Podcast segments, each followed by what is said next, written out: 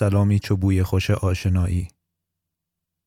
امیدوارم حالت خیلی خوب باشد. از بس دیوارها هلم دادند خواستم نامه ای برایت بنویسم. اگر دستت به فردا رسید نزدیکش بشو و طوری که کسی ناراحت نشود در گوشی حرف من را به او برسان.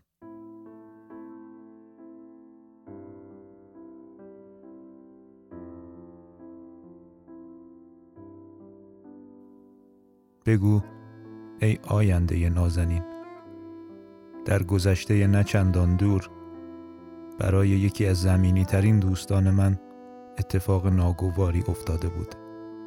اتفاقی که سهمی از تاریخ ندارد. برایش مفصل تعریف نکن. شاید به همش بریزد. آخر شنیدم آینده همه چیز را رو به راه می کند و زمان همه چیز را حل می کند پس خیلی آرام بگو.